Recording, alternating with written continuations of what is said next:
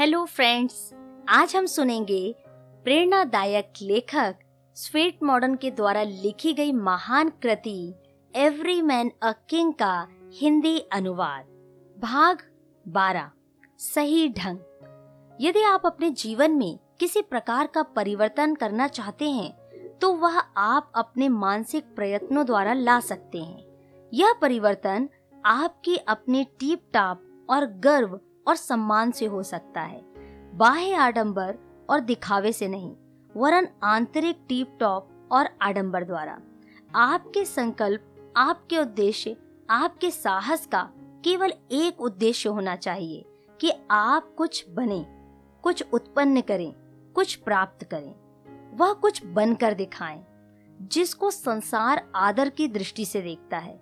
यदि आप ऐसा करेंगे तो आपको अपनी बढ़ी हुई योग्यता पर आश्चर्य होगा।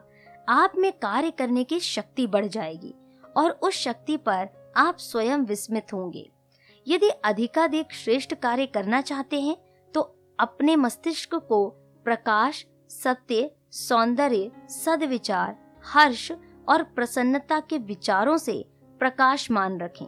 जो बात आपको दुखी करे, आपके स्वभाव को ठेस पहुँचाए और आपकी समुचित स्वतंत्रता में बाधा डाले उसे मिटा डालें, नष्ट कर दें। पूर्व इसके कि वह आपको मार डाले या नष्ट कर दे। एक व्यापारिक फर्म का मालिक एक व्यक्ति को नौकर रखने के लिए जब उससे प्रश्न करने लगा तो उम्मीदवार ने भाग्य का रोना रोया।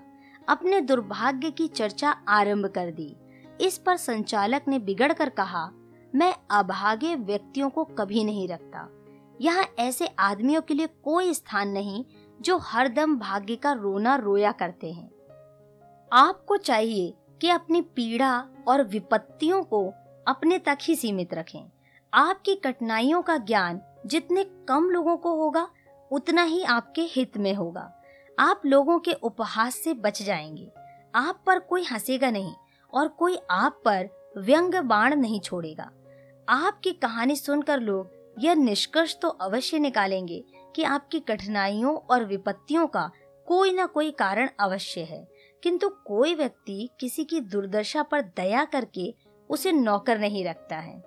आशावान व्यक्ति के लिए सारे द्वार खुले जाते हैं। उसे किसी प्रकार के औपचारिक परिचय की आवश्यकता नहीं। जाड़े की धूप की तरह हर कोई उससे प्रेम करता है। जो व्यक्ति सफलता का इच्छुक है, उसे हर घड़ी मुस्कुराते रहना चाहिए। इससे न केवल उसके मित्रों में वृद्धि होगी, वरन उसे जानने वाले लोगों की संख्या भी बढ़ जाएगी। यदि वह दुकानदार है तो उसकी दुकान पर ग्राहक अधिक आएँगे और उसके अपने जीवन पर भी गहरा प्रभाव पड़ेगा।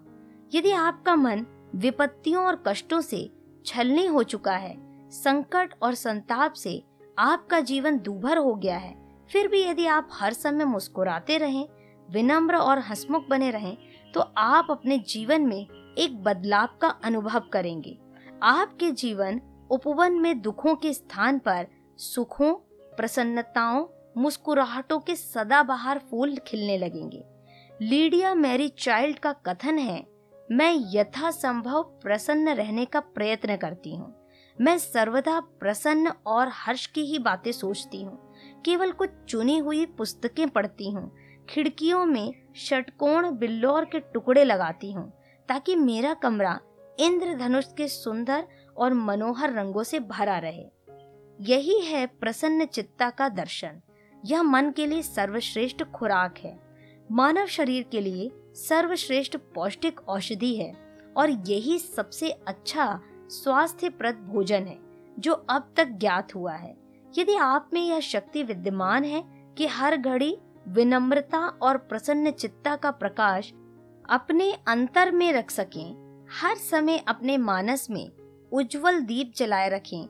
तो आपका मार्ग चाहे कितना ही कठिन हो, आपका बोझ कितना ही भारी हो, किंतु समय आने पर उस बोझ को उठा लेंगे। और अभीष्ट स्थान का मार्ग कितना ही दुर्गम हो, पूरा कर लेंगे। सफलता के सोपानों पर चढ़ते चले जाएँगे। जब तक आपको कोई काम करने का अवसर न दिया जाए या जब तक आपको विवशता की स्थिति में कोई कार्य न करना पड़े, उस समय तक आप नहीं बता सकते कि आप क्या कर सकते हैं। आप में किस काम को करने की सामर्थ है।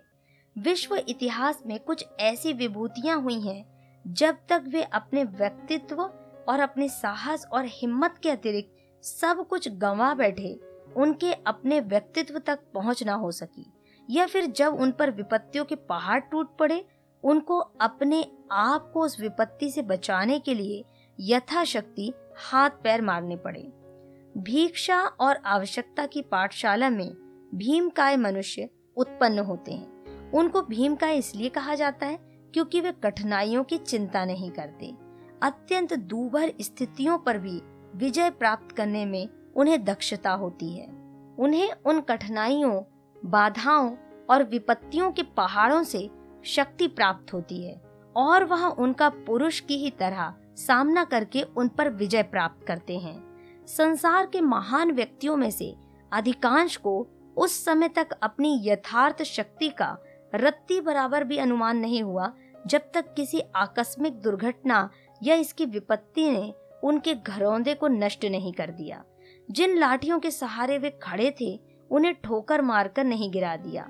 आप मन में ठान लें कि जो हो चुका, सो हो चुका। भविष्य में आप हरगिज ऐसा नहीं करेंगे। कल प्रातः यह दृढ़ संकल्प करके कार्य आरंभ कर दें कि आप किसी कर्तव्य को कल पर नहीं डालेंगे और जो कार्य आवश्यक है, उन्हें तुरंत संपन्न करेंगे। कठिनाइयों के पहाड़ का निर्भीकता से सामना करेंगे।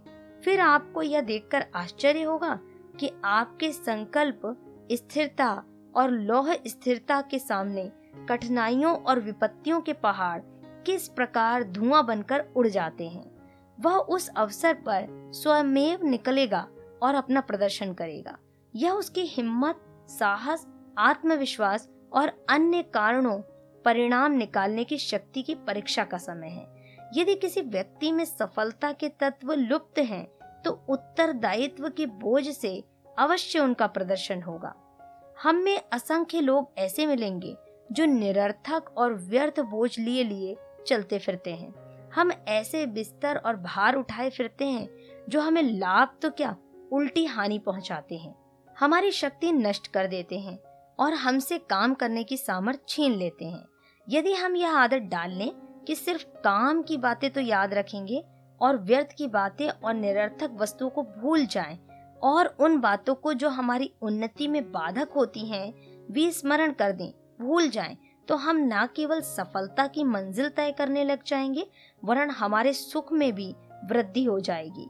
सही ढंग से जीवन व्यतीत करने का एक भेद तो यह है कि जो हमारी सामर्थ और शक्ति को नष्ट कर हमारी भावी उन्नति के मार्ग में रोड़े अटकाए उसको मिटा दिया जाए। हमें चाहिए कि अपने विगत कटु अनुभवों को भूल जाएँ, उनकी याद तक मस्तिष्क से निकाल दें। हमें अपनी त्रुटियों और दुर्बलताओं को याद नहीं रखना चाहिए। हाँ यदि उद्देश्य यह हो कि कहीं दोबारा गलती ना हो जाए तो पहली भूलों पर दृष्टि करना अच्छा है। किंतु उन्हें बार बार मस्तिष्क में घुसाना ठीक नहीं। यदि उनकी याद रह रहकर सताती है तो बेहतर यह है कि उन्हें अपने मानस पटल से खुरच डालें। ताकि उनका कोई चिन्ह शेष न रहे। अपने वर्तमान जीवन पर उनकी छाया न पड़ने दें, ताकि जो आप आइंदा करने वाले हैं, उसकी सामर्थ्य न खो बैठे। जो पाठ आपने सीखे हैं, उनसे निसंदेह लाभान्वित हो। आपको कोई नहीं रोकता। दोस्तों, आपको यह ऑडियो कैसी लगी है? अपने सुझाव और विचार मुझे ज़रूर बताएँ, और आप हमारी वेबसाइट मीठी डॉट कॉम पर भी विज़िट कर सकते हैं, और ऐसे ही प्रेरणादायक स्पीच को पढ़ सकते हैं। Thank you.